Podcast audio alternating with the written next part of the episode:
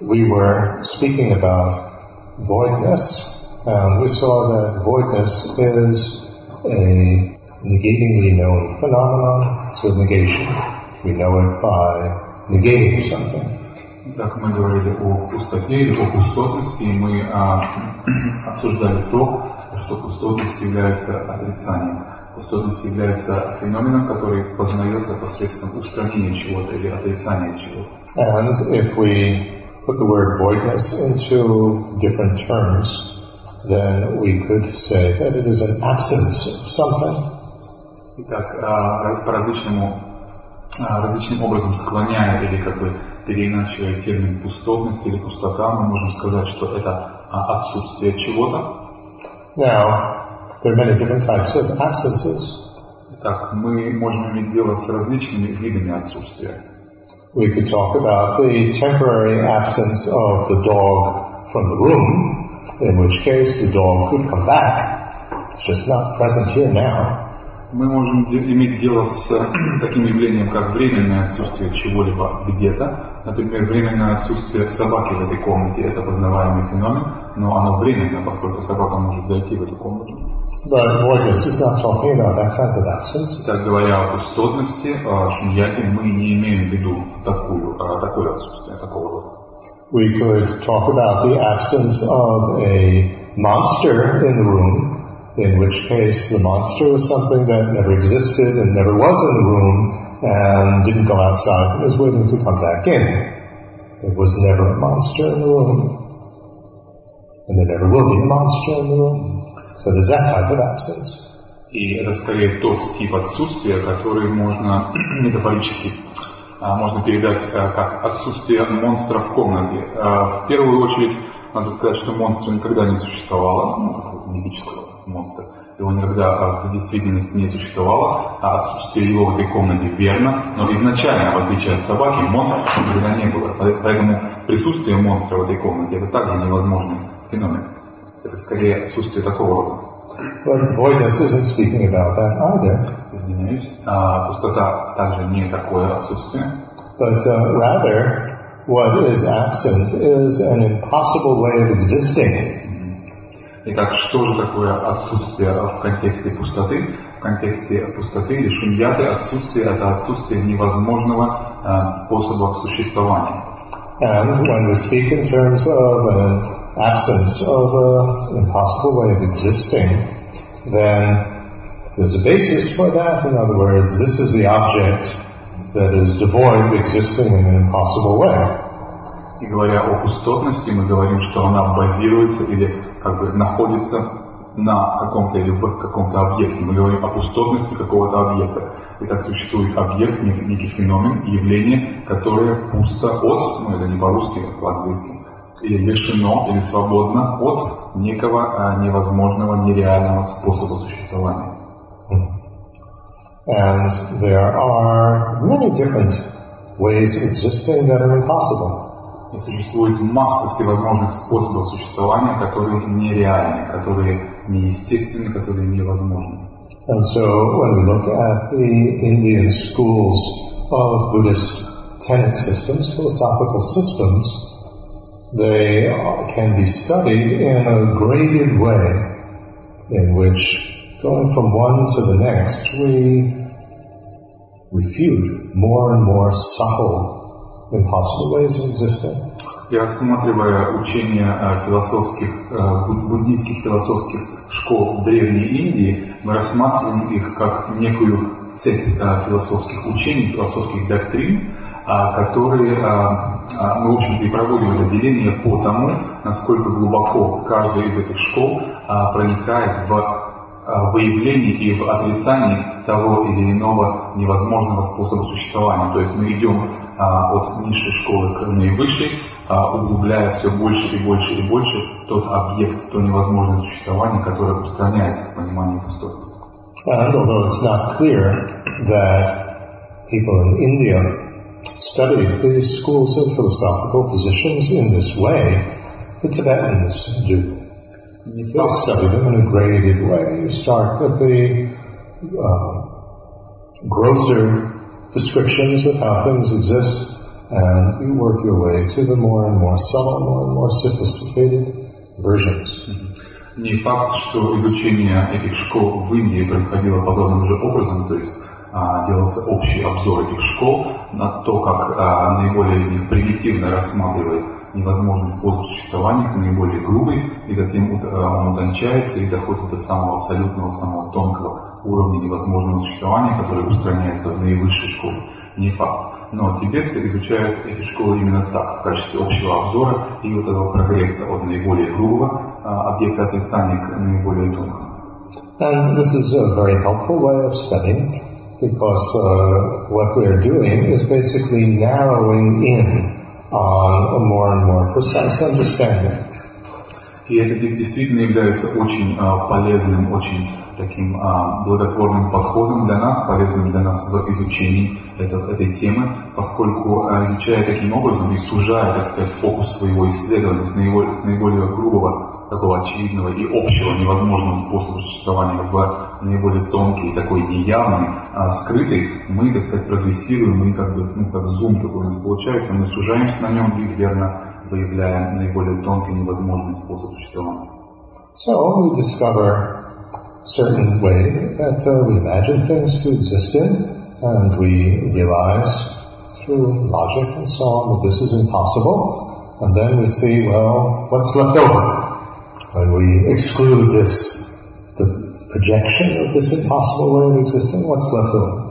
Итак, мы выявляем, обнаруживаем все эти невозможные способы существования, которые мы себе фантазируем относительно себя самих и внешних феноменов. Мы их все определяем, выявляем, идентифицируем, затем устраняем путем логического исследования, выявляя их несостоятельность, их нереальность, и смотрим, что же у нас осталось, как же тогда все существует, если не так, не так, не так. And what is uh, important is to see that although a certain possible way of existing, this absent never was there, nevertheless, with what's left over, things still function. И здесь очень важно, и это очень интересно а, сделать открытие, что хотя мы не обнаруживаем тех невозможных способов существования, которые мы изначально верили, и путем логического верного анализа мы их устранили, вещи от этого не исчезают, и остается нечто, что продолжает а, действительно функционировать, работать. And then what's left over, you see, well, there's still another more subtle, impossible way of existing that I'm projecting onto this. And then we have to refute that and see what's left over next. Итак, устранить более грубый уровень, мы видим все равно, что что-то еще мы проецируем на объект, а объект функционирует, мы исследуем дальше, обнаруживаем под ним более тонкий слой иллюзий, более тонкий слой а, проекции нашего обращенного ума, идентифицируем его и устраняем его путем а, такой, такого отсечения или путем такого. And like this, we get deeper and deeper and more and more subtle in our understanding. И так мы углубляемся слой за слоем, снимая вот этот покров своего обращения, от своего неведения и, так сказать, углубляясь в природу явления. And it's a very big mistake to just jump at the beginning to the very most sophisticated uh, explanation of voidness without working through these steps.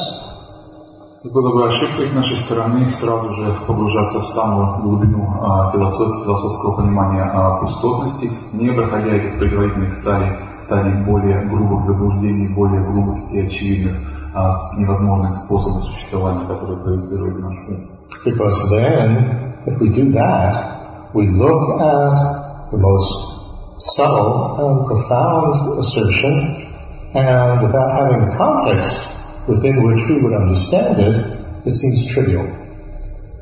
Если мы поступаем а, противоположным образом, иным образом мы сразу же пускаемся в исследование наиболее тонкого, наиболее неочевидного, скрытого аспекта нашего заблуждения, объекта отрицания, то кто каков он, как он излагает и каков контекст этого объяснения, все это кажется нам слишком тривиальным, слишком обычным, слишком доступным. И это в этом подвох. You know, where is the self? Can you find the self? It's not in my head, it's not in my foot, it's not up my nose. Where is the self? I can't find the self. And so what? that, you know, there's no context to it, and it seems trivial. It seems obvious and it seems trivial. And that certainly is not the understanding of voidness. Мы сразу же пускаемся в этот элементарный анализ, так называемый, когда мы ищем свое я, свое эго, мы спрашиваем себя, оно в руке, оно в носу, оно в глазу, в ноге, в голове, где оно, мы его не находим, эго нет, о, все как просто. Это пустота, это понимание пустоты. Все не так просто и э, действительно все гораздо сложнее. So we have this step by step study and progression into the understanding of voidness to get to the most profound understanding. Для того, чтобы достичь наиболее глубокого, наиболее полного понимания пустотности, мы и проходим через эти постепенные этапы, поэтапно изучая от наиболее грубого объекта отрицания к наиболее тонкому.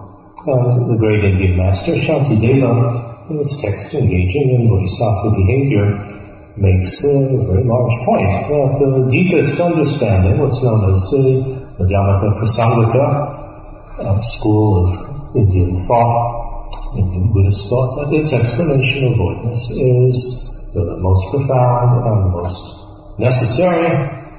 In fact, without that understanding, there's no way to gain even liberation, let alone enlightenment. И наиболее глубоким, наиболее полным, доскональным пониманием и верным пониманием пустотности является то понимание и устранение того объекта, отрицание, который утверждается или который излагается в концепции, в доктрине наиболее а, высокой, наиболее продвинутой философской школы буддизма, индийского буддизма и тибетского буддизма. Это школа а, Мадьямака Прасангика. И на это прямо указывает и а, обширно, так сказать, детально излагая это в своем труде Бодхисаттва Чарья Аватара, вхождение на путь Бодхисаттвы, индийский буддийский а, мастер ученый Шантидева. So we have uh, four schools of uh, Indian Buddhist philosophy, and one of them is divided into two. The Dhamaka has two divisions. Итак, мы имеем дело в общем и целом с четырьмя а, школами, философскими школами индийского, индийской буддийской мысли, а, при том, что одна из них далее подразделяется на две подшколы. Это Мадьямака. Now, there's no opportunity now, no time to go into a detailed discussion of all these different schools, positions of all these schools. That's uh, quite a complex and deep study. И временной формат нашего семинара не позволяет нам а, в полной мере углубиться в изучение всех воззрений, всех э, так сказать, тонких различий между этими четырьмя философскими школами. But one point that I think is important for us to realize is that if we look at the four Tibetan traditions of Buddhism, we find that they have, each of them, different explanations of these four Indian positions. It's not that there's only one understanding of what the Indians were saying. So that makes it even more complicated. А, понимание этих четырех философских школ, а, пришедших из Индии, буддийских философских э, доктрин, на то, как их понимают четыре различные а, духовные традиции тибетского буддизма, Ниммакаки, Сакья и Гилу, то вы увидите, что а, в а, понимании каждой из этих э, школ тибетского буддизма, четыре философские школы древней э, индийской мысли понимаются по-разному. Поэтому не считайте, что есть какое-то унифицированное общее понимание каждой из них, свойственное всем тибетским буддистам. If we look at these positions in general, what we can say is that uh, the older schools within uh, Tibetan Buddhism, Kagyu, Sakya, and Nyingma, have one general explanations, although they have uh, slight variations within that. And then Tsongkhapa was a radical, radical, revolutionary thinker. And he understood these uh, positions of the Indian schools in quite a different way.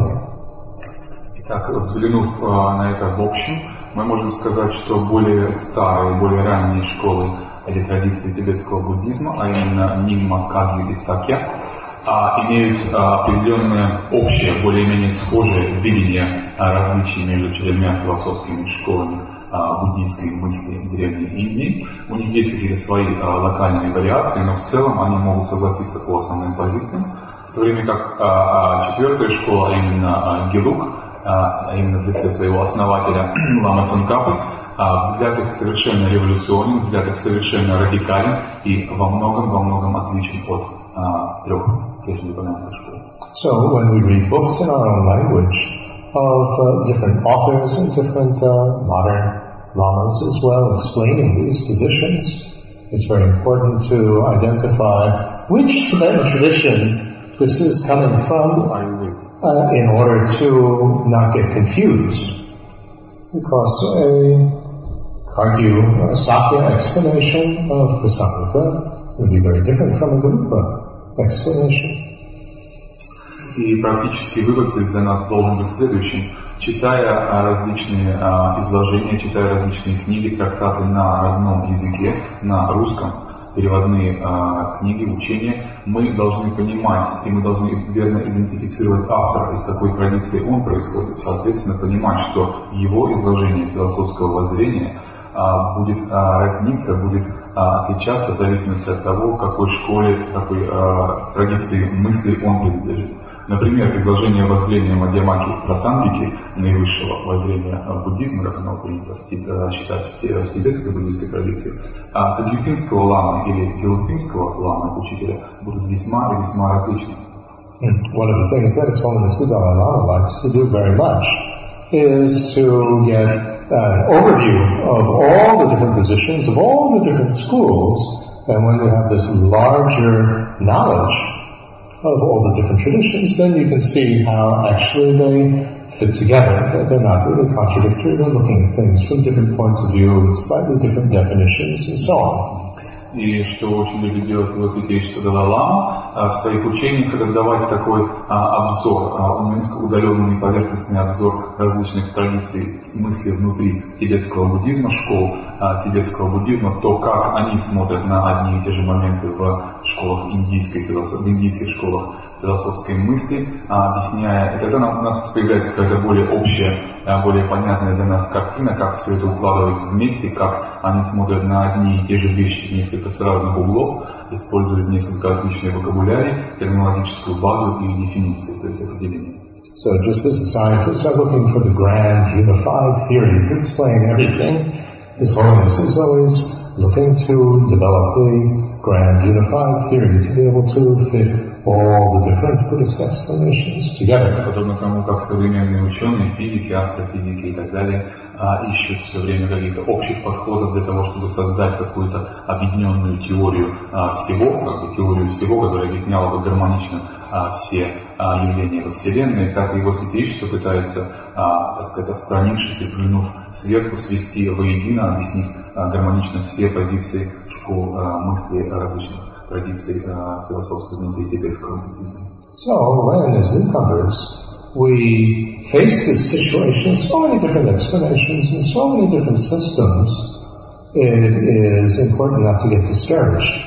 Для нас, для начинающих, для новичков, не вполне знакомых с этим вопросом, когда мы сталкиваемся с таким разнообразием а, формулировок, с таким разнообразием изложений, объяснений, толкований, для нас это довольно затруднительно, мы можем а, запутаться, и надо быть в этом весьма осторожным. But just to work step by step, try to understand one system at a time, and depending on our capacity, we can learn many systems or not so many systems. Необходимо продвигаться постепенно, шаг за шагом, изучая в отдельности различные философские системы, разбираться с каждой из них по отдельности и в зависимости от наших интеллектуальных способностей, от наших от нашего сказать, уровня понимания мы сможем охватить их все, охватить их часть, одну из них. Yeah. But also as important is to avoid arrogance when we study these systems. Также очень важно избежать гордыни и какого-то высокомерия, когда мы изучаем эти системы. Arrogance manifests itself in the attitude that this is a lower explanation, this is childish, this is stupid, only Prasangika is really correct. Гордыня может выражаться в, в изучении таких моментов в каком-то таком подходе, что мы считаем низшие школы, мы считаем, мы считаем так сказать, более ранние школы индийской философской мысли чем-то низшим, чем-то незаслуживающим внимания, мы, так сказать, от них отмахиваемся, это все для детей, это все так сказать, детский лепет, вот про сам Мадьямака Прасангика, это единственное верное учение, это, так сказать, действительно остановим все это. After all, Buddha taught all of these systems.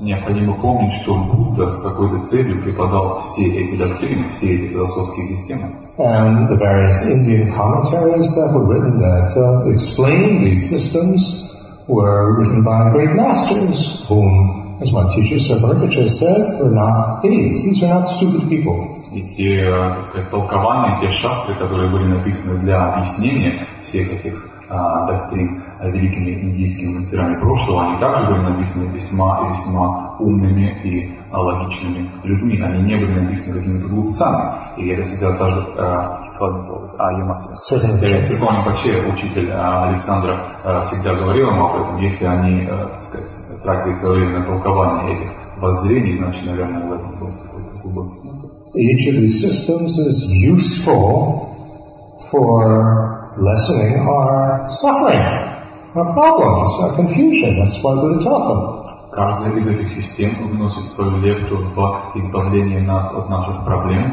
от наших заблуждений, от наших страданий, и поэтому они полезны, поэтому они необходимы. The less sophisticated systems might not be able to rid us of everything, of all the deepest level of confusion. But they are able to help us to eliminate certain levels which will lessen our suffering and be helpful. Don't be arrogant about this and say, oh, you know, the idiots would think like this. Why should I bother? И такие более базовые, более основные доступные системы, они, может быть, не способны с их воззрением, с их объектом отрицания устранить все причины наших страданий и освободить нас от сансары в полной мере, но, безусловно, они способны в некой мере уменьшить наши страдания, ослабить наши какие-то цепляния и так далее, и этим самым, безусловно, полезны и достойны того, чтобы мы их изучали. Shantideva pointed out the method for going deeper and deeper with these systems. И Шантидева учил нас методу а, такого постепенного изучения посредством углубления, проходя от более простых к более сложным системам. If we can understand a certain example within uh, a system that gives a fairly simple explanation. If we can understand that example there, then we can understand that same example in a more sophisticated system. Yes, I'll explain that with, what, with an example. Я поясню на примере, если мы способны понять какую-то какую метафору, какой-то пример, используемый для изложения более доступного, более простого, более грубого воззрения и объекта отрицания, и это нам стало доступным, мы постигли это, тогда нам будет легче разобраться с использованием этого же примера в более глубоких, более сложных системах, устраняющих более тонкие объекты отрицания. The example that Shantideva used is the example, everything's like an illusion, which all the different Buddhist systems accept. И пример, который приводил Шантидева в своем труде, это утверждение, что все иллюзорно или все подобно иллюзии. Каждая из школ использует этот пример, излагая свою доктрину. Uh, Buddha is not saying that everything is an illusion, that everything is the same as an illusion, saying that it's like an illusion. Отметьте, что никто не в буддизме, никто в буддизме не говорил никогда, что все есть иллюзия. Все не есть иллюзия, но все подобно иллюзии или иллюзорно, поэтому не путайте.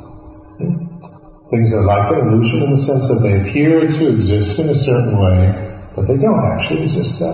Итак, все иллюзорно или все подобно иллюзии, потому что а, подобное иллюзии, оно кажется нам одним, на деле являясь другим.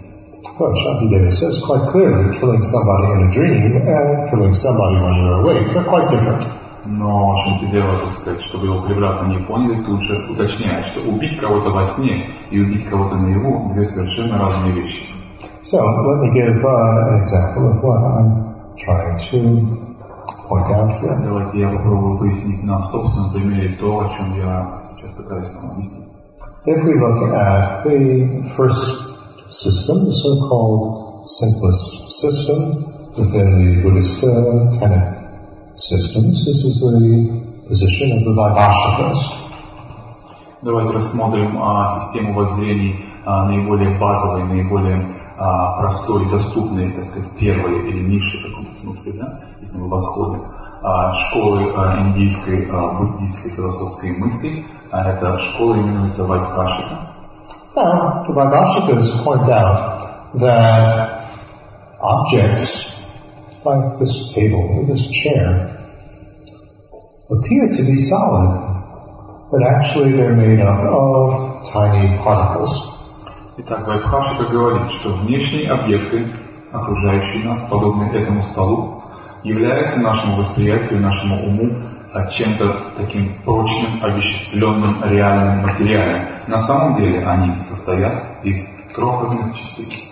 So, our mind makes them appear as if they were solid. This chair appears to be solid, my body appears to be solid, but actually they're made, both of them are made of atoms and electrons and quarks and a tremendous amount of empty space. Mm-hmm. so it's like an illusion that they appear to be solid.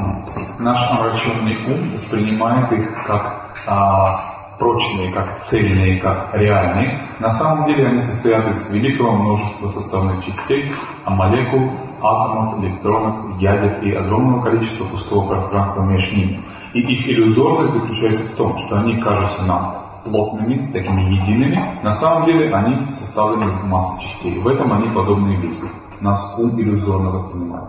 So that's impossible. It's impossible that they are solid. So these things are devoid, though the Bhashava doesn't use this terminology, but we can understand them in this way that uh, it's devoid of existing as something solid. Итак, они кажутся нам существующими как твердыми, некими плотными, такой плотью. На самом деле они такой твердью не являются. Стало быть, существование в виде такой тверди, а, чего-то единого, это нереальный способ существования, невозможный способ существования, понимание отсутствия его из понимания пустотности примерно так объясняет свою позицию Вайбхашика. And coming from Western science, we would agree that uh, This chair and my body are certainly not solid objects, are they? И подходя с позиции западной, современной западной науки, мы в полной мере согласимся с воззрением Байкашики, сказав, да, действительно, эти вещи кажутся нам плотными, кажутся нам какими-то цельными, но на самом деле они состоят из огромного количества пустого пространства и каких-то миниатюрных частиц соединенных друг другом. Yeah, that's not so difficult. И это не так уж сложно понять. The difficult part is the nevertheless that comes after that. And nevertheless, I don't fall through this chair. Although my body is, is not solid and the chair is not solid and it's tiny particles and energy fields and so on, nevertheless, in spite of all of that, I do not fall through this chair. The chair supports me. That is difficult to really understand. И затем приходит та часть, мы подходим к той части, которую трудно понять. И звучит она так, Через оговорку «но» в то же самое время, или «но, несмотря на это, я не проваливаюсь через этот стол, через этот стул, через этот пол. Я сделан из огромного количества пустого, пустого пространства и каких-то миниатюрных частиц, из них же сделан стул, но мы не проходим друг сквозь друга, а стол, стул поддерживает меня, и я, так сказать, спокойно и надежно сижу на нем. Это происходит несмотря на то, что ситуация такова, объяснили. Right, so if you think about how in the world am I supported by this thing that's not solid? Итак, мы думаем, как то, что не является чем-то таким обеществленным или а, плотным, какой-то твердью, по сути, как оно способно, на вроде, наподобие тверди, поддерживать меня. So, it's like an illusion that it seems to be solid, nevertheless it functions. Итак, оно иллюзорно, являясь нам как некая твердь, но на самом деле, подобно реальной тверди, она способна поддерживать нас. Yeah, that takes quite a while for that to sink in and to really understand that and to accept that. Для того, чтобы осмыслить это, понять это, как-то а, принять это в своем уме, требуется изрядная доля размышлений, времени и такой рефлексии. And to accept that on all levels. и принять это на всех уровнях. Did you think about language? How do you understand anything? А вы когда-нибудь думали о языке? Как вообще вы понимаете какую-то информацию? You hear somebody speaking. Вы слышите, как кто-то говорит. And all you hear in one moment is a consonant or a vowel.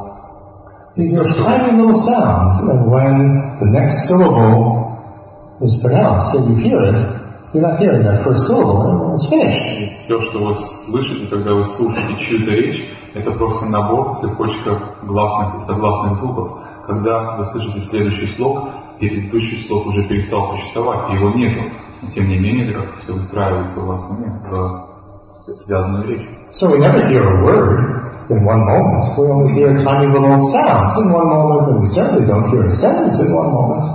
Так мы никогда ни в какой а, заданный момент мы не слышим ни одного слова, мы не слышим ни одного предложения. В каждый отдельный момент мы слышим какой-то звук, гласный, согласный. So there's nothing solid about the sound of the sentence at all. Nevertheless, here's the difficult one, nevertheless, we understand the sentence and it communicates. That's incredible if you think about it. How in the world can that work? Нет никакой целостности или какой-то тверди, в кавычках, да, в предложении или в слове, или в целом в речи. Тем не менее, лишь отдельные звуки, какие-то писки мы слышим в каждый отдельный момент, но в то же время, или опять же, запятая, несмотря на это, мы понимаем, и все это речь функционирует, и нас доходит смысл слов, словосочетаний, фраз. Think about that for a moment. Подумайте об этом некоторое время.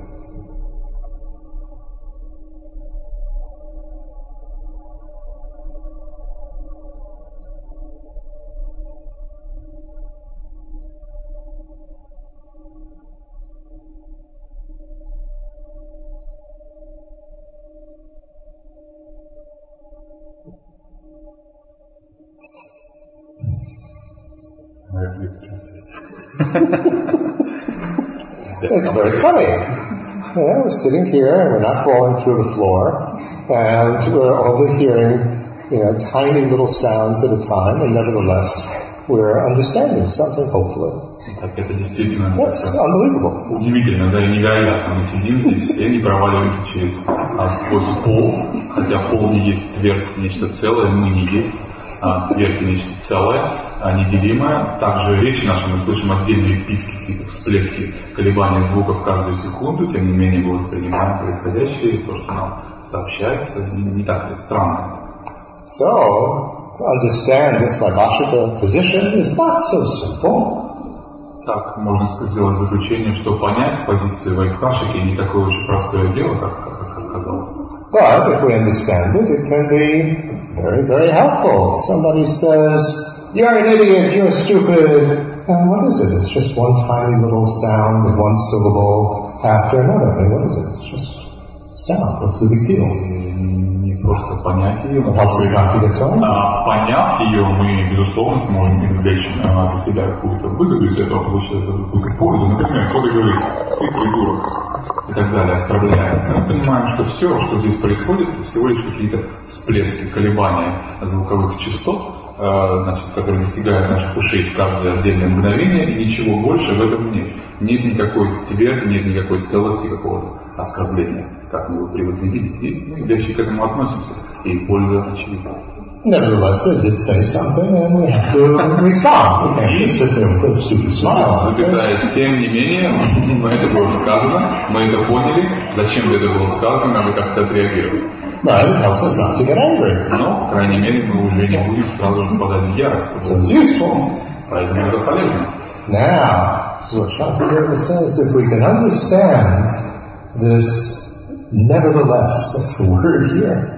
The nevertheless, you know, it's like an illusion, but nevertheless it still functions. Mm-hmm. If we can understand that with the simple example of particles, then maybe we can understand how things are like an illusion on a much more subtle И здесь Шантидева объясняет как раз о полезности понимания этого более базового, более а, доступного воззрения и, главное, этого ключевого слова. «и», тем не менее, но в то же самое время, или несмотря на это, если мы поймем, как это, несмотря на это, работает в примере с базовым таким доступным воззрением Вайбхашики, а именно а, вещи состоят из частиц и пустого пространства, но, тем не менее, они функционируют таким-то и таким-то образом, то вполне возможно, что это понимание поможет нам осознать то, как это, но, несмотря на это, работает и в более сложных, более глубинных, э, труднодостижимых, труднопостижимых воззрениях других школ.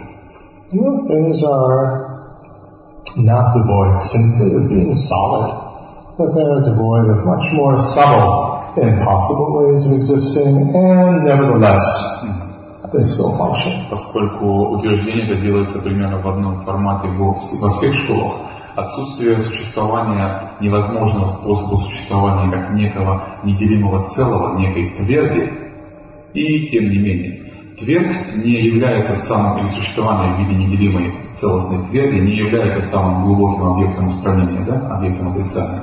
Существует еще много-много-много слоев, которые необходимо отвинуть. Разобравшись с тем, что этого нет, но тем не менее мы сможем, подставляя другие более глубокие, невозможные способы существования, всякий раз получать выгоду от этой достигнутой формулы. So we always have to preserve our understanding in these, with these two sides, that it's devoid of existing in an impossible way, that helps us to avoid the extreme of you know, thinking are you know, solid and permanent and so on.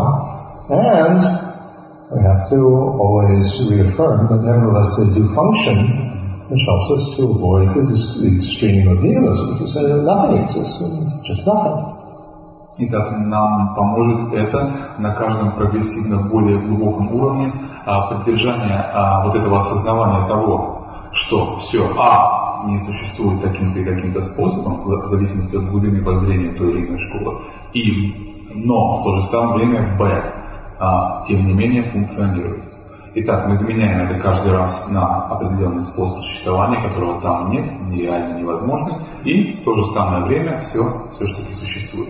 Итак, первое А позволяет нам избежать крайности а, обесчисления или а, реализма, другое Б но тем не менее существует, помогает избежать нам крайности нигилизма или полного излишнего отрицания. Вы, вы со мной? Okay, let's take a few more moments to let that digest. Давайте тогда проведем еще несколько моментов, пытаясь переварить uh, услышанное.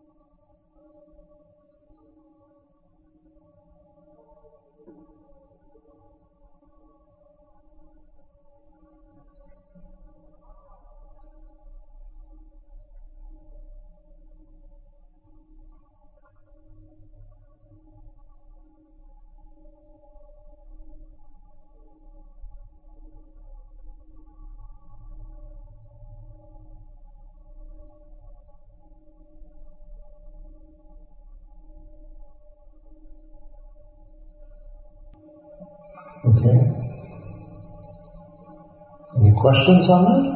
Возникают у вас какие-то вопросы по ходу изложения? Вот Кашек ограничивается вот этим вот, она не задает вопрос следующий, как это тогда существует, mm-hmm. после, но тем не менее.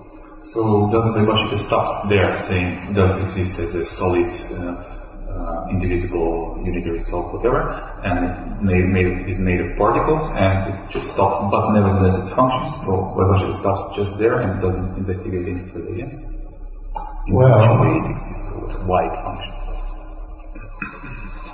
Vaibhashika, first of all, is only asserting a voidness of persons.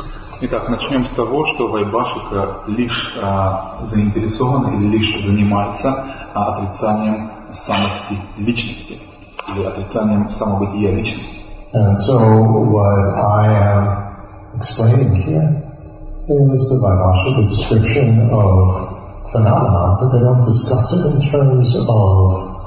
type of voidness.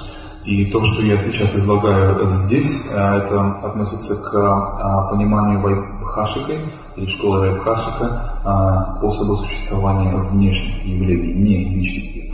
Но то, что мы сейчас обсуждаем, они не будут именовать пустотностью или бессанностью. What uh, they speak about is two types of true phenomena. Они говорят о двух типах истинных феноменов. And uh, one type, uh, the conventionally true phenomena, which would be these solid objects, which seem to be solid. Один истинный феномен Well, not that seem to be solid, but they're solid objects.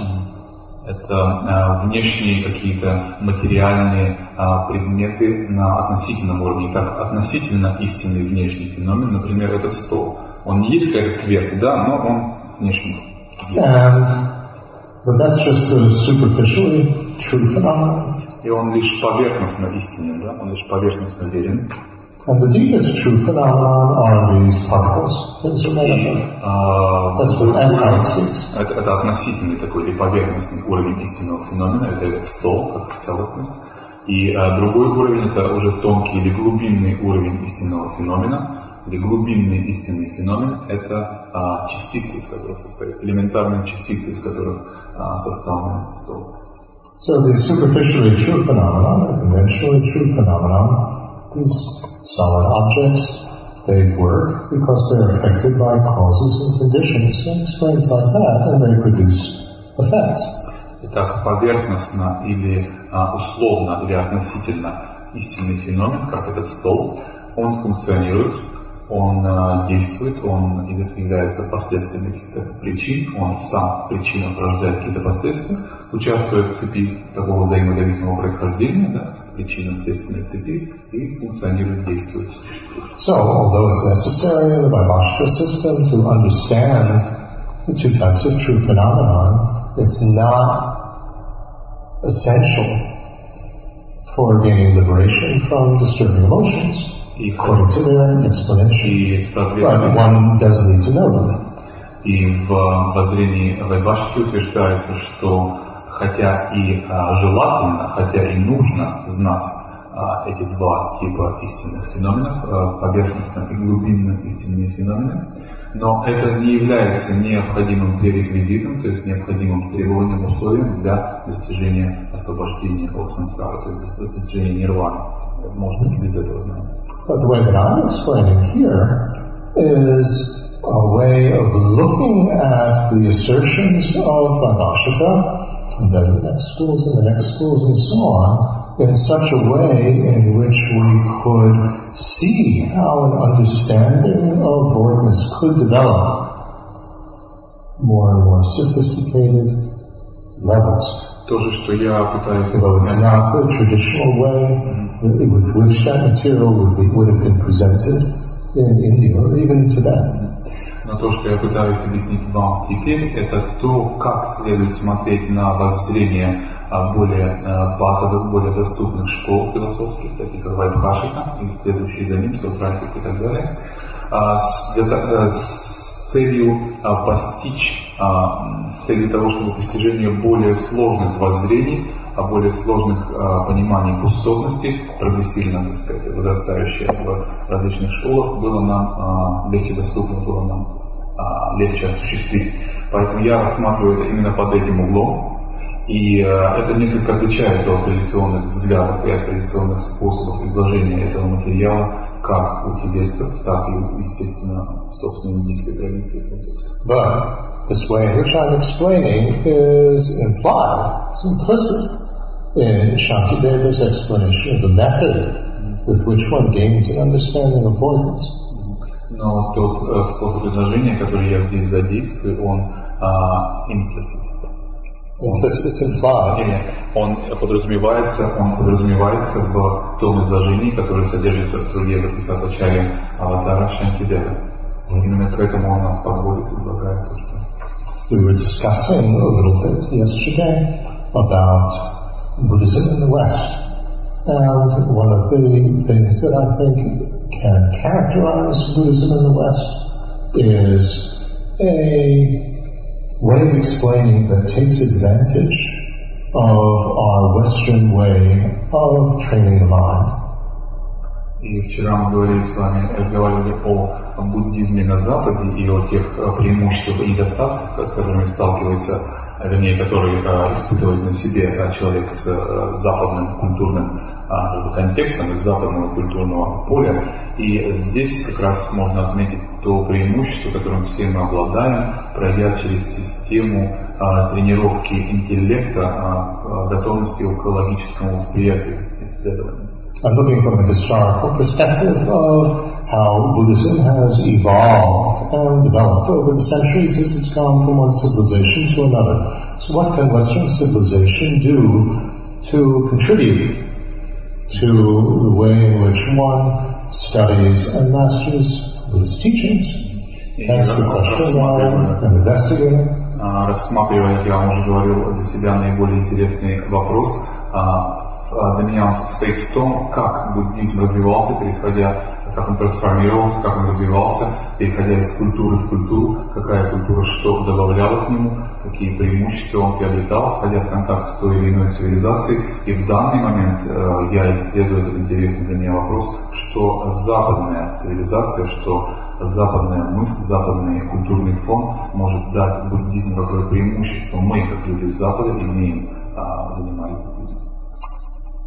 There are five types of deep awareness, sometimes translated as five types of Buddha wisdom.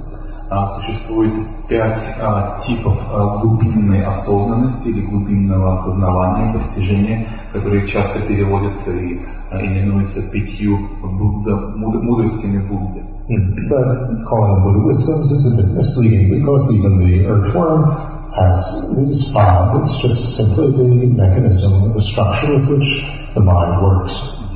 И называть их мудростями Будды э, несколько э, способно привести, нас в некоторое заблуждение, э, потому что даже червь э, земляной обладает этими пятью видами сознания, поэтому это просто передает их метафорически некоторые. So one of them is the individualizing deep awareness. Одна из них это индивидуализирующее глубокое осознавание или it's a discerning, I don't know. No, individualizing. What I said. Uh, in, individualizирующее. It is looking at individual details. This individual point, that individual point, that individual point as an individual thing. Оно рассматривает индивидуальные аспекты. Like I look at you in the room and I see each person as an individual. Оно, Not just as a group of people. Оно различает индивидуальные аспекты какого-то явления. Мы здесь, в этой комнате, группа людей, глядя на всех вас, я вычленяю каждого из вас и индивидуально воспринимаю вас, каждого, как отдельную личность, идентифицирую. Mm-hmm. The Tibetans are specialized in this type of deep awareness. Their entire education system emphasizes this through debate. You debate on very individual aspects, very individual points. Тибетская образовательная система, буддийская тибетская образовательная система подчеркивает важность этого глубинного осознавания, индивидуализирующего или различающего аспекты. И в философских дебатах а, дебатирующие как раз а, а, их призывают идти как можно глубже в индивидуальные аспекты, исследовать каждый детально и в полной глубине. Now, another type of deep awareness is the equalizing deep awareness, and this is the awareness that allows us to see patterns, to put things together. И другой, to look at them equally, that's called equalizing. Мудрости Будды, или как мы их называем здесь, глубокой, а, глубокого глубинного осознавания, это уравнивающее или выравнивающее а, глубинное осознавание, и оно позволяет нам выявлять какие-то а, рисунки, выявлять какие-то общие, общие какие-то характеристики и фокусироваться на них. So it's with this type of awareness that I can look at some people in this room and put them equally in the category of women and others equally in the category of men. We all have this. This isn't profound. The Earthworm has that. It puts things equally into a category of food. Итак, это а, глубинное осознавание, обобщающее или выравнивающее, приравнивающее, можно а, проиллюстрировать на, опять же, моем взгляде на вас, всех находящихся в этой комнате, и разглядывая вас, помимо вычленения индивидов, дистинктных индивидов, я также э, сразу же определяю какие-то группы. Я э, распределяю вас по полам, я вижу, есть женщины, есть мужчины, там, возрастам и так далее. То есть я делаю и обобщение. И также все живые существа, не только Будды, обладают этим глубоким осознаванием. И даже человек, который делает, создает категории в своем, в своем уме, а именно еда съедобная и, например, несъедобная. So, we're trained to develop this type of awareness in our Western education. We're trained to look at patterns of how did something develop historically, theories of how things fit together, and so on. That's our speciality in Western thought. в контексте э, западного образования, западной традиции и культуры мы более натренированы, мы более, нам более прививалась а, культивация именно этой, а, этого типа глубинного осознавания, обобщающий или уравнивающий. Мы привыкли проводить, а, мы привыкли выявлять сходство, мы привыкли создавать какие-то объединяющие, всеобъемлющие теории, мы привыкли рассматривать вещи в сравнении, как нечто развивалось исторически, какие у кого общности, какие у кого общие черты и так далее. То есть у нас к этому склонность, и это наша сильная сторона. So, in presenting the Vibhashika insight, the way that I did, what I'm doing is applying that Western way of thinking that equalizing deep awareness to try to see the pattern of how you would develop an understanding of things being like an illusion, nevertheless they function, going from one Indian system to another. See the pattern, see how it evolves. That a Western mind is perfectly suited to, and Tibetan mind is very limited in being able to do that because of their education system. И чем я занимаюсь здесь сейчас, я пытаюсь применить именно это э, преимущество, которым все мы обладаем посредством нашего, так сказать, культурного э, прошлого, нашего образования, нашей, так сказать, э, системы мышления, которая культивируется на Западе, и применять эту обобщающую способность нашего интеллекта, нашего сознания к системе философских воззрений Древней Индии. Я пытаюсь провести параллель между тем, как А и Б балансируются через но в то же самое время, то есть устранение объекта отрицания, но в то же самое время все существует, все функционирует, как, поняв это на более а, доступной, более общей философской системе по типу Вайкашики, мы сможем применить ту же конструкцию, понять это на более глубоких уровнях отрицания и функционирования в других школах, вплоть до а, Макьяники. И а, мы в этом имеем преимущество, именно поэтому я пытаюсь вам это изложить, потому что тибетцы этого преимущества не имеют. Их а, культура, их образовательная традиция делает акцент на именно а, различающей мудрости, на индивидуализирующей мудрости. So this is what I think in terms of historical development of Western Buddhism, what can we contribute? This is what we can contribute, is that usage of equalizing deep awareness as a pedagogical tool to help us to understand and put together the Buddha's teachings. And it's suggested by Shantideva's text, and it's certainly something that His Holiness the Dalai Lama is very unique mm-hmm. as a Tibetan is able to see. And what he's trying to do with this unified theory to put everything together, but most Tibetans don't have that wide a capacity to use this equalizing deep awareness as well as they use the visualizing one. Если нам интересно, что мы как западные буддисты или как представители западной цивилизации, а, а, мы являясь в то, время, в то же самое время буддистами, можем принести, какую пользу мы можем принести буддийское учение, это, мне кажется, именно а, привнесение, вот, а, а, делание акцента на, постановку акцента на этой обобщающей или выравнивающей, уравнивающей мудрости, поскольку а, именно к этому призывает нас и сам автор Бхакисада Чарья Аватария Мастер Шантидева, и это имплицитно присутствует в его тексте. И а, таким э, исключением, скорее, среди тибетцев является позиция его святейшества Далалама, поскольку он сам такая уникальная личность, сочетающая в себе во многом знания и западной модели, и мышления и тибетской модели мышления, и он скорее, так сказать, э, исключение среди тибетцев, поскольку а, никто из них э, в такой мере, как его святейшество, не заинтересован и не пропагандирует подобные обобщающие или подобную, так сказать, такую теорию, а, обобщенную теорию всех философских воззрений, как они смотрят с разных точек на одно и то же, как они гармонично сочетаются друг с другом. So this is what I was hinting at.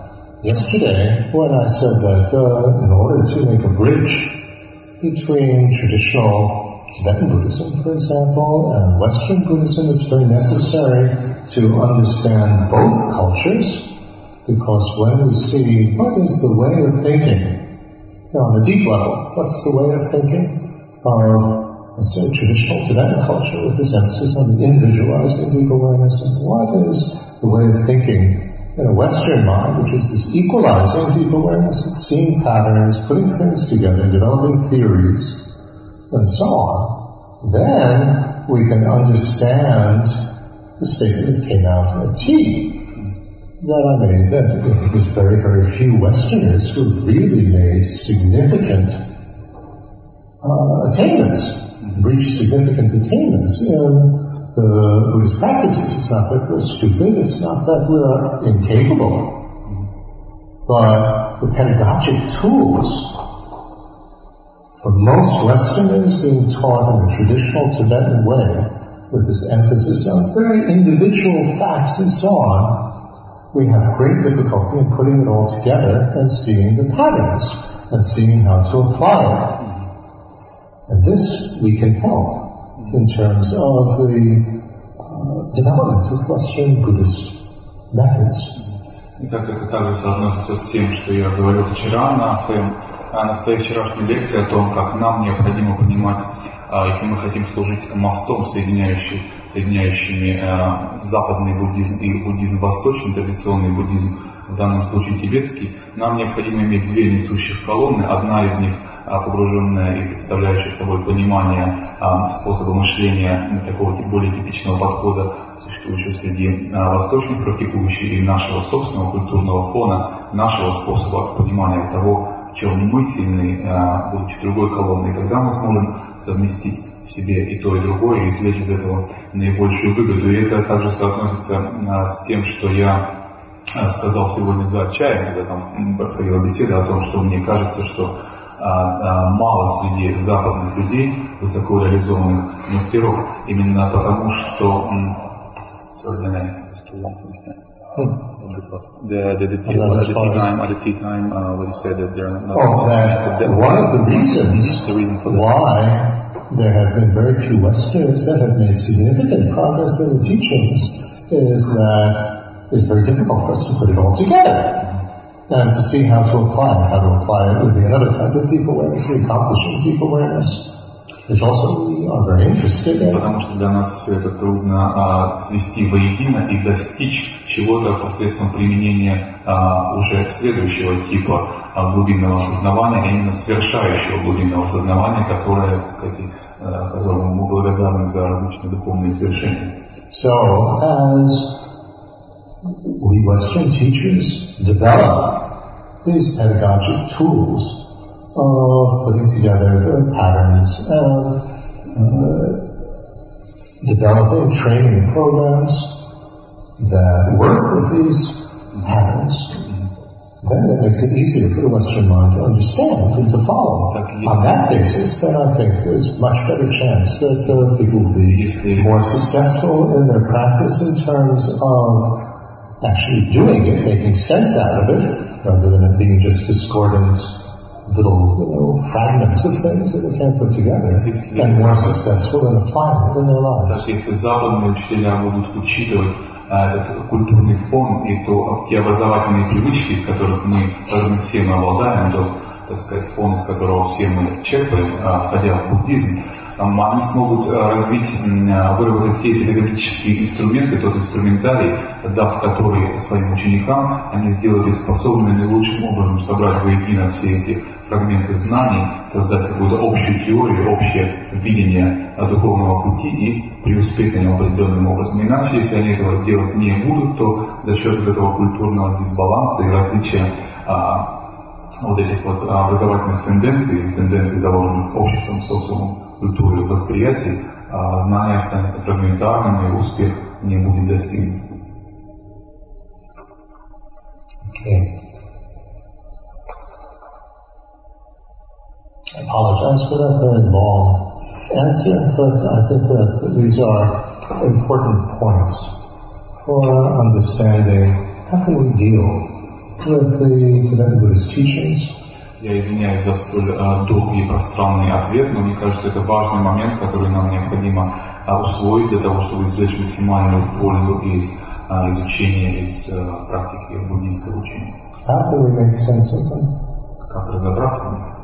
Because it's very easy to say, well, to try to put these teachings together and so on, that's just making concepts, and we must not be so conceptual. Можно кто-то может сказать, что ну, пытаться все свести это воедино, все это познать, так сказать, а, создать общую картину, это все концептуализация, это все умопостроение, не надо нам заниматься, не для этого не здесь. This equalizing deep awareness isn't necessarily conceptual. Но это уравнивающее или обобщающее глубинное осознавание, оно не с необходимостью концептуально, не обязательно оно It концептуально. may be, but there's nothing wrong with uh, conceptual thinking. Оно может Conceptual быть thinking is putting things together into categories. Оно может быть концептуальным, но нет ничего изначально, а, так сказать, порочного в концептуальном мышлении. Оно позволяет нам соединять воедино кусочки информации и выстраивать какую-то общую, гармоничную, понятную картину. And I think that it's very necessary for us to try to identify the patterns, seeing how the teachings fit put together. As I said, the traditional way of teaching is that we're just given pieces of the puzzle, and it's up to us to put it together. And most of us don't really know how to put them together. But we have the, you know, the training with the type of deep awareness, this equalizing awareness, which can help us to put them together. Мне кажется, это очень важно научиться сводить воедино эти кусочки знаний и а, обрисовывать из них какую-то общую картину, которая бы давала нам представление о том, а, что мы изучаем, поскольку, как я уже говорил опять же вчера, а, зачастую информация в нас доходит в виде как раз такой а, рассыпанной мозаики, рассыпанного пазла, который нам предстоит собрать воедино. И нам в этом не помешает какое-то руководительство, чье-то водительство и помощь.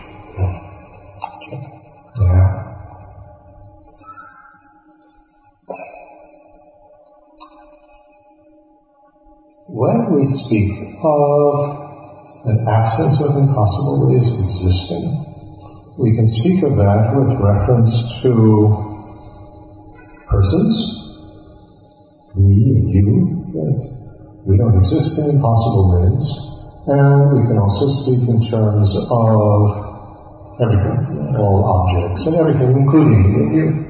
Итак, говоря об отсутствии во всем сущем невозможных, нереальных способов существования, мы говорим о двух категориях.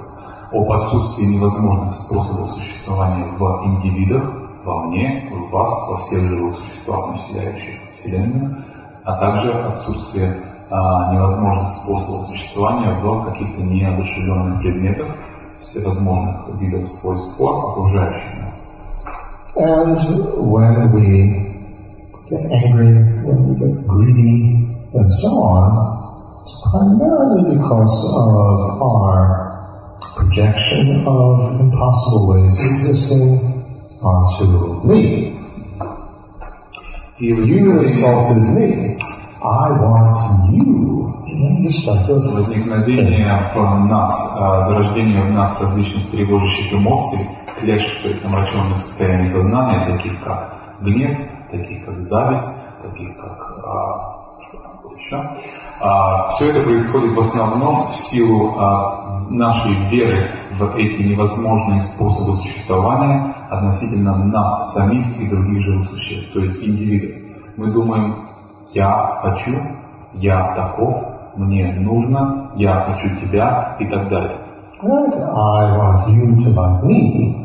I am I'm upset. You don't like me. Or I want this object for me.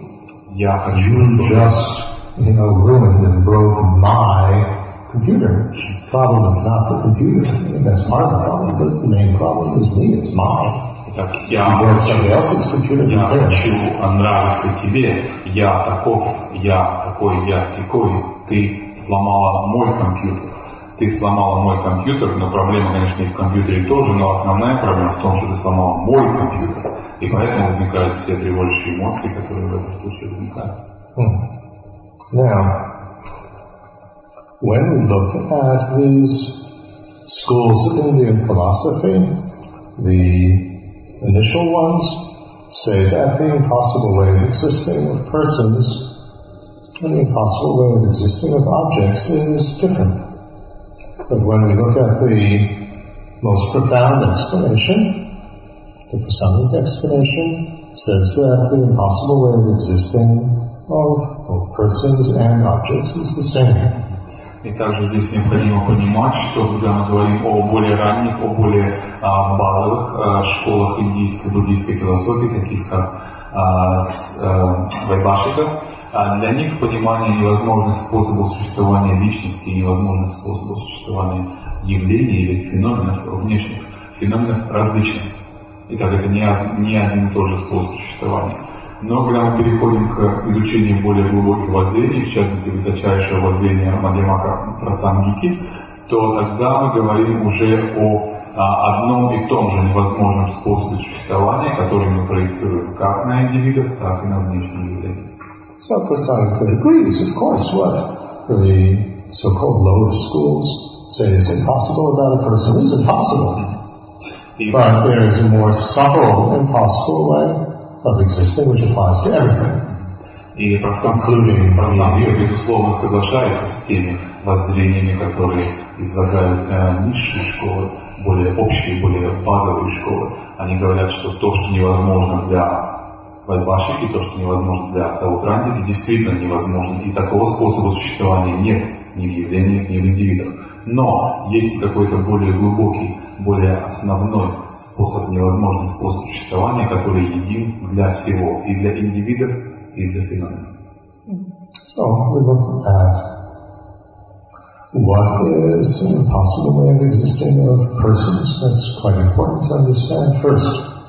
Итак, прежде всего давайте посмотрим на те невозможные способы существования, которые мы видим в индивидах, в личностях. Это важнее всего. And for this we have to understand what is the conventional me. Для этого прежде всего необходимо понять, что такое «я» на относительном условном уровне. Uh, in order to, remember I spoke about the stages for gaining an understanding of holiness. First we need to know the basis, the conventional me that does exist. Then the impossible me that we're projecting on it, and then the negation of that impossible me. First we have to know the conventional me that does exist. Помните, я говорил вам о трех стадиях изучения этого. Сначала мы должны верно выявить то условное или относительное «я», личность, которая существует. Затем рассмотреть то, как это «я» проецируется невозможными способами, существующими нашим омраченным умом, и затем совершить отрицание, то есть провести отрицание и устранение этого невозможно, невозможным способом существующего «я». Три эти фазы. Итак, мы переходим к первой из них, а именно выявлению условно существующего, условно реального «я». It's very, very important because if we don't identify the conventional me that does exist, then we just refute the impossible me. Then, just refuting the impossible me leaves us with nothing. And that is psychologically extremely dangerous. И это очень важный момент позиционирования такого условно существующего «я», выявления относительно реального «я». Потому что если мы сразу перейдем к отрицанию «я», существующего невозможными способами, то в результате устранения такого «я» мы останемся ни с чем. А это очень опасный а, в психологическом плане момент. Because if we're a young person, for instance, and we haven't really established ourselves in uh, the world with a conventional identity and so on, we're left with nothing, and then they fall to the extreme of thinking, well, why get an education, why get a job, why do anything? Everything is boring. And so that's a big mistake. Если вы молодой человек, вы молоды, вы не реализовали как-то и не утвердили себя еще в этом мире конвенционально, как-то на относительном таком принятом уровне конвенции вы не самореализовались, и вы получаете эту идею, что ничто не существует, вы отрицаете свое несуществующее невозможным образом а, существующее невозможным образом я, а, все вокруг вас становится пустым, вы пусты, вас нет, ничего нет, и к чему тогда вообще все, к чему тогда образование, к чему а, работа, к чему какие-то действия, и, кстати, впадаете в такой а, нигилизм. And even if we are an older person, if we have low self-esteem, and we have it affirmatively, conventionally, it does exist, and we just refute the impossible me, it just makes our low self-esteem worse. И если, если мы... Nothing. И если мы... No good, so the next step is it? И если мы пожилой человек, и у нас, так сказать, достаточно самоутвержденности, и мы, опять же, не утвердив действительно существующее конвенциональное какое-то условное относительное «я», на базе этого полностью устраняем свойства существующими невозможными способами «я», да, опять же, мы остаемся с такой картиной, раз я такой, меня никакого нет, опять же, я никто, я ничто. И опять же, психологические проблемы. So, in order to understand the conventional me, we need to understand what is known as the five aggregates. Для того, чтобы понять, что такое условно существующее или условно реальное «я», необходимо разобраться с тем, что именуется пятью сканками или пятью совокупностями. Five aggregate factors, I call them, which make up each moment of our experience. In other words, what that means is that each moment of our experience is made up of many, many things that are changing all the time. The system of aggregates is only a system for classifying changing phenomena. Things that change from moment to moment, so-called non-static or impermanent phenomena. Говоря о пяти факторах совокупностях или на санскрите о пяти сканках, я говорю об описании нас как личности через описание моментов нашего бытия. Мы а, приходящие, мы изменчивы, мы изменяемся каждое мгновение, переживая различные опыты, различные переживания. Чтобы описать их, чтобы описать не статичное, какое-то динамичное явление, каковым мы являемся, мы используем описательную модель этих пяти совокупностей. So these groups don't exist somewhere in big boxes the sky. This is just a conceptual classification scheme which is helpful for understanding what's going on experience. Так, эти пять факторов не существуют где-то упакованные в коробке или где-то на небесах. Э, Они есть лишь описательная модель, категория или концепция, которую мы используем для удобства описания классификации нашего способа бытия. But each moment of our experience is made up of one or more items from each of these five so-called boxes or categories. И так или иначе, каждый момент, каждое мгновение нашего, нашего существования состоит из одного или более факторов этих пяти совокупностей. So in each moment we have some form of physical phenomenon Итак, каждый момент нашего бытия мы имеем некую физическую форму. So let's say colored shape, you know, something visual, Нечто визуальное, а именно форму и цвет, uh, or it could be a sound, о, или некое звучание, or a smell, запах, taste, вкус, physical sensation, какое-то тактильное ощущение. these sort of things. Такого рода вещи. And also the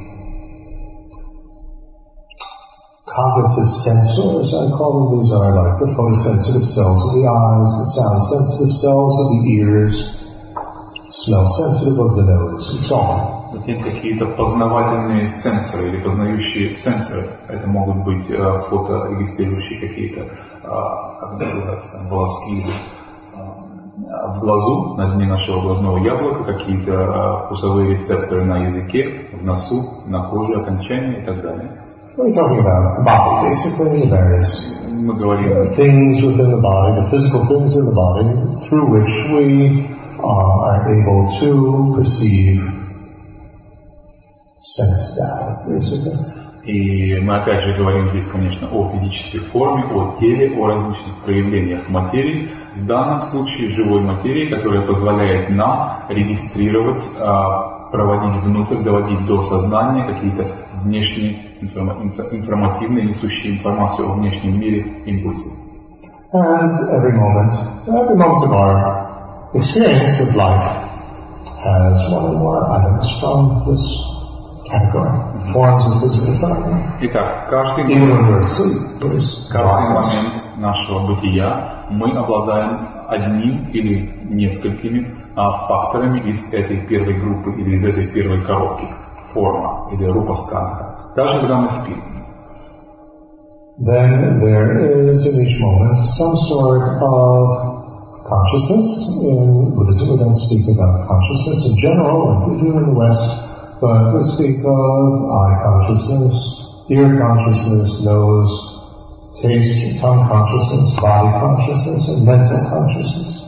Затем в каждый момент нашего бытия, нашего существования в нас присутствует то, что принято именовать сознание.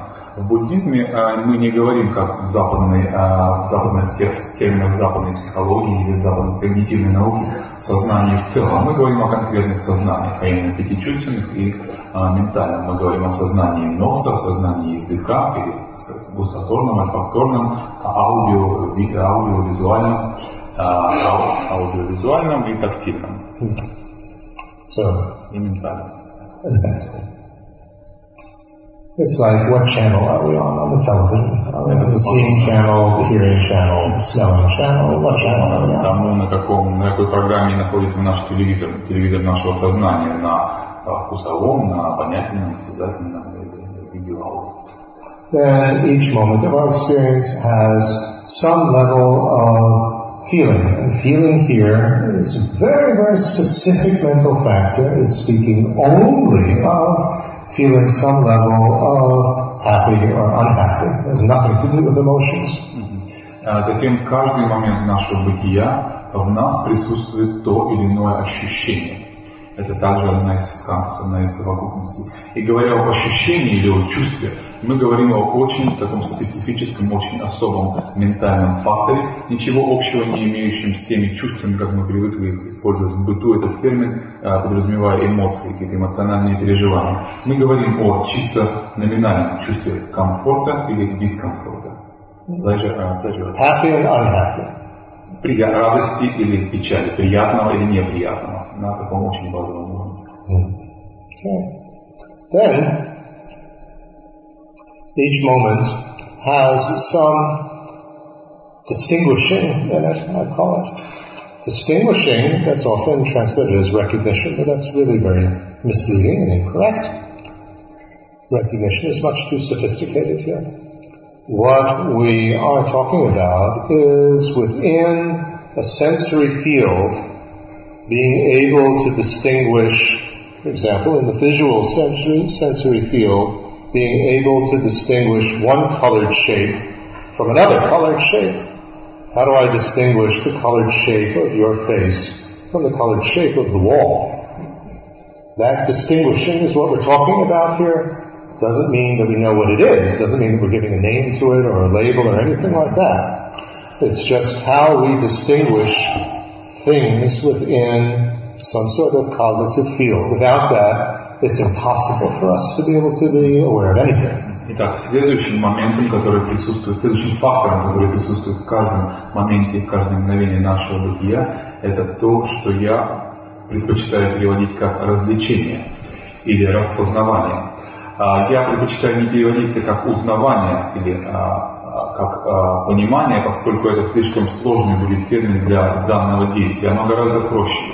Оно не подразумевает распознавание, узнавание чего-то как что-то.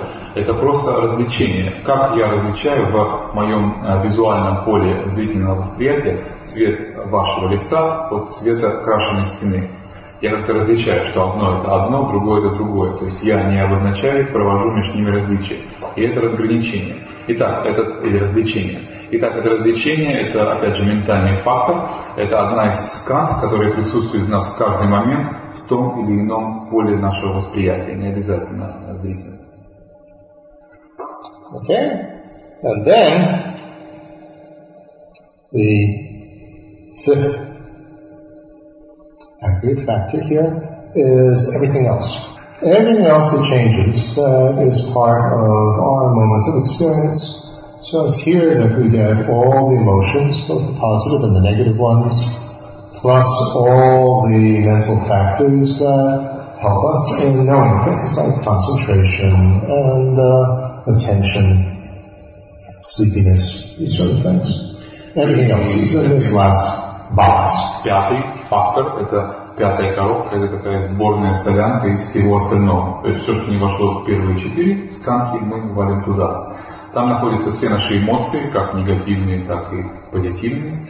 Там находятся какие-то ментальные факторы, способствующие когнитивному процессу, а как-то акселерирующие его, например, способность концентрироваться, способность сфокусироваться. Там же находятся такие ментальные факторы нейтральные по своей природе или переменчивые по своей природе, как сонливость, например, и так далее. Okay, so I call this the aggregate of other affecting variables. It's everything else that's a variable that changes and affects our experience. Я предпочитаю переводить их как Which is literally what the Sanskrit word samskara means. Something that affects something else. на санскритском они именуются самскара, сканхой и а, и- этимологически означает а, оказывающие воздействие. Я их предпочитаю переводить как вариации, оказывающие воздействие, или различности, оказывающие, или воздействующие различности, как-то так. А Различности определя- подчеркивает то, что а, это совокупность всевозможных факторов, не вошедших в первые четыре категории, а то, что они влияют или оказывают воздействие, влияющие факторы, подчеркивает их характеристику влияния на, на, а, наше восприятие, на наше мироощущение. So in each moment, we are on one or more channels.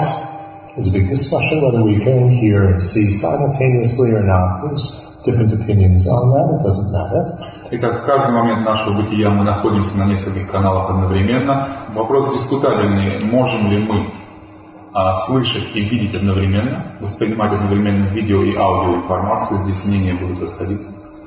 But anyway, we are some sort of consciousness channel and certain objects, physical forms aware of, and there's the distinguishing uh, various features within the sense field and some level of happiness with that.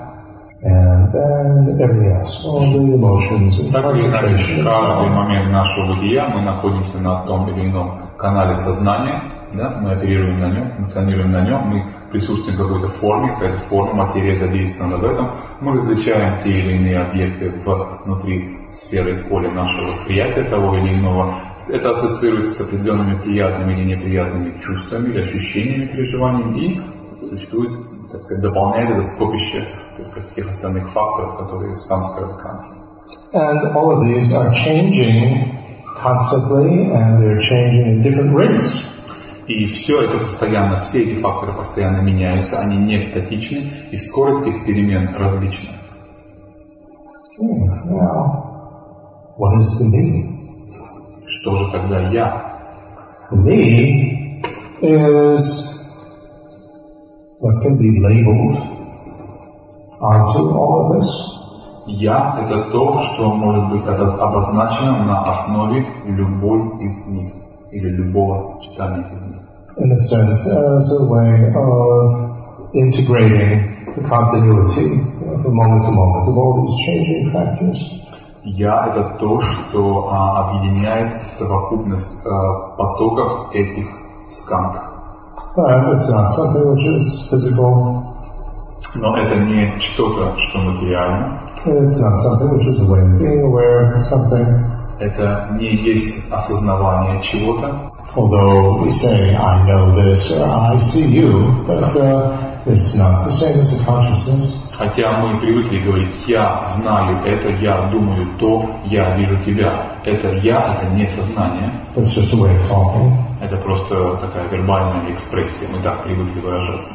But it's something which we label onto, or how we designate this continuum of all these ever-changing factors. Итак, «я» — это всего лишь, или эго, или личность, индивид, это лишь то обозначение, которое, которое мы делаем поверх, или тот ярлык, который мы навешиваем на поток вечно меняющихся пяти совокупностей. So, it's almost like an organizational scheme, but it's not just a scheme. Похоже на некоторую организационную структуру, да? но это не в полной мере организационная структура. Let's uh, give an example that might make this easier to Давайте попробуем привести пример, который может облегчить понимание этого. What is an orange? Orange. Что The такое? fruit, an orange. Да, апельсин. Hmm? Что такое апельсин? Uh, I see this object sitting on the table. Я смотрю на апельсин, который лежит на столе. What do I see? Что я вижу? I see a yellow, uh, I'm sorry, an orange ball. Я, I see an orange circle. я вижу оранжевый круг. Not an orange sphere. Actually, if I'm able to see in three dimensions, I see an orange sphere. Если видеть его трехмерно, я могу видеть э, само с- с- стерео, я могу видеть э, сферу, скажем, оранжевую сферу. Is an orange an orange sphere? I mean, I could draw an orange sphere, couldn't I? Я могу нарисовать оранжевую сферу, если мне захочется. Well, that's not an orange. Но это же не будет апельсином, правильно, если я нарисую оранжевую сферу? Um, I smell something. Так, я ощущаю какой-то запах, исходящий от него. Is the orange the smell? Итак, а, так что, апельсин это запах апельсина? No, it's not. Нет. I could hold something in my hand and I, my eyes closed and I feel something, some physical shape. Is that the orange? Or is that a physical shape? Is that a physical sensation? А Может быть, тогда апельсин это та физическая форма, которая его представляет, и закрыть глаза, нащупав что-то круглое и такого а, консистенции апельсина, я могу сказать, вот он апельсин, или It's a physical sensation, isn't it? что это тогда физическое ощущение. I could put the orange, you know, put something in my mouth and I could taste it. Does that taste the orange? Is that all that an orange is? Я могу положить его себе в рот и, так сказать, почувствовать вкус апельсина, и сказать, вот апельсин, апельсин это вкус, это вкусовое ощущение апельсина. It's taste, isn't it? Это вкус, не так ли? I could take the orange and throw it against the wall and I hear a sound. Is that the orange? Или я могу швырнуть его об стену, и он а, лопнет, взорвется с каким-то характерным звуком и сказать, вот, вот это, это звук, вот это апельсин. I can close my eyes and think of an orange ball. Is that the orange? Или я могу закрыть свои глаза и представить себе ментально а, оранжевый шар, апельсин. Это будет апельсином? What's the orange? Итак, что такое апельсин? Что из этих шести? So, orange is what can be imputed or designated on the basis of all of these things. Апельсин – A это colored shape, and a smell, and a taste, and a physical sensation, etc. апельсин – это то наименование, которое мы вправе присвоить любому из этих проявлений. Запаху, вкусу, ощущению и так далее. On the basis of this various pieces of sense information, on the basis of that, we say an orange. На базе всех этих данных от органов чувств, всех этих импульсов, всех этих данных мы вправе сказать, что это апельсин. Но взятые по отдельности, ни одно из них не является апельсиновым персе. Is there such a thing as an orange?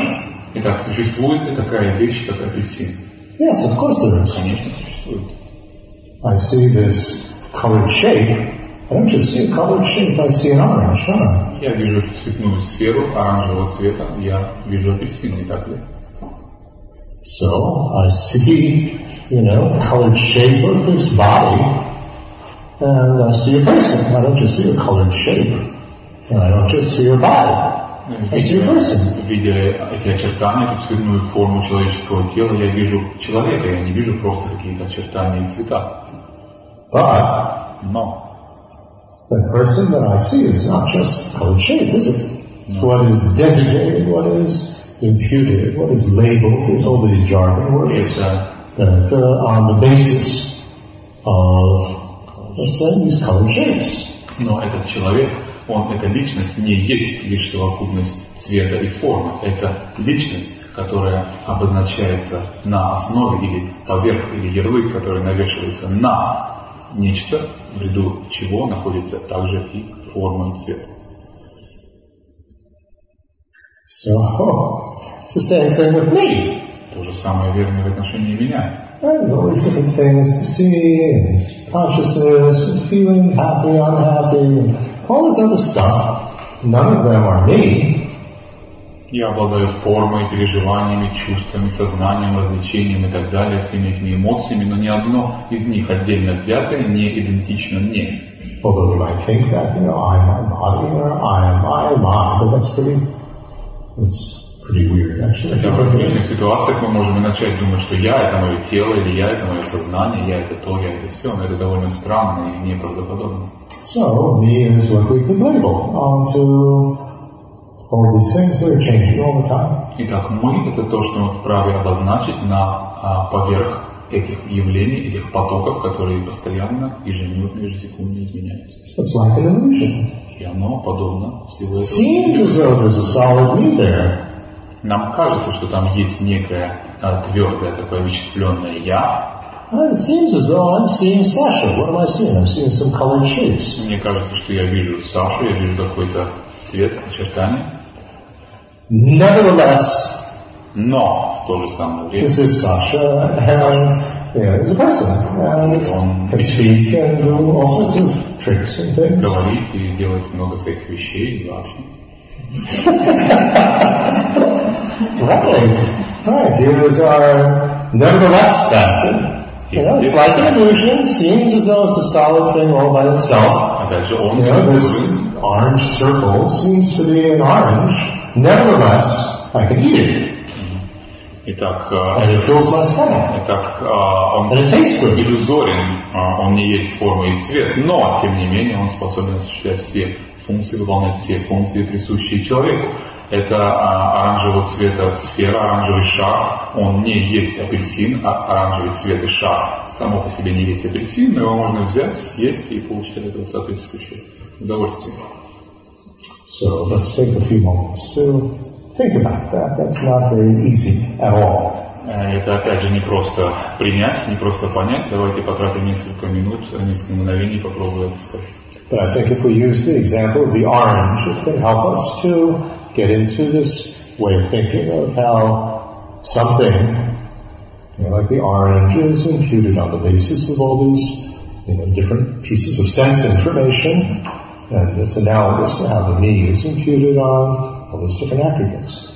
И этот пример, безусловно, What makes up our experience each moment? а, пример, безусловно, полезен, поскольку разобравшись на таком простом примере, как апельсин, на различных э, чувственной информации, передаваемой нам нашими сенсорными органами, на основе чего мы делаем заключение апельсина, обозначение апельсин, все это поможет нам на этом примере понять то, как на основе пяти сканг и моментов различных сканг мы обозначаем себя самих, говоря «я», говоря «он», «она».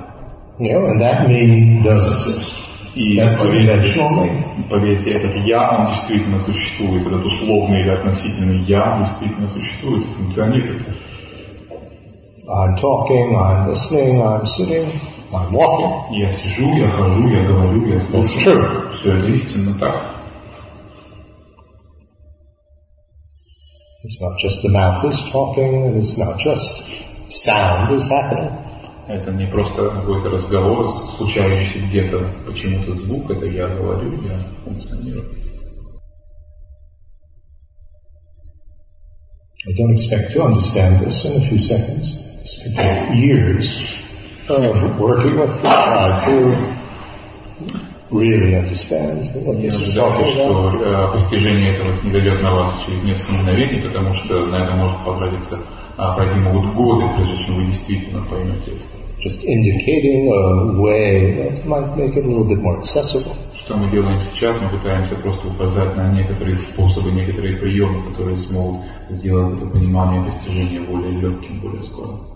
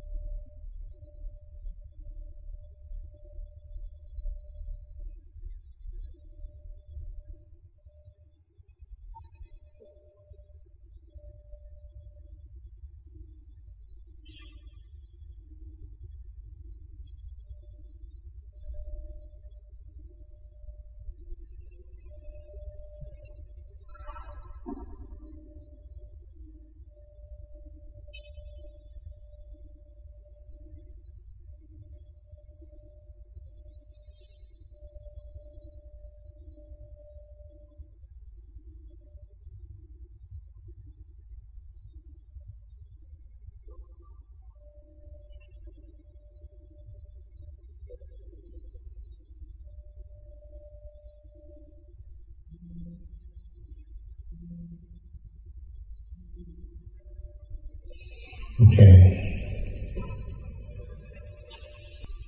I think that's enough for this evening. Rather than opening up our discussion for questions, I think that uh, perhaps a better idea is to let you continue to think about this overnight and then ask your questions tomorrow morning.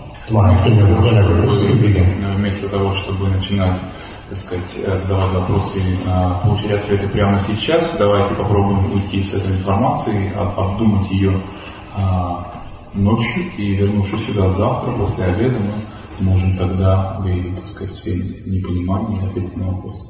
So, whatever positive force understanding has come from this, it go deeper and deeper.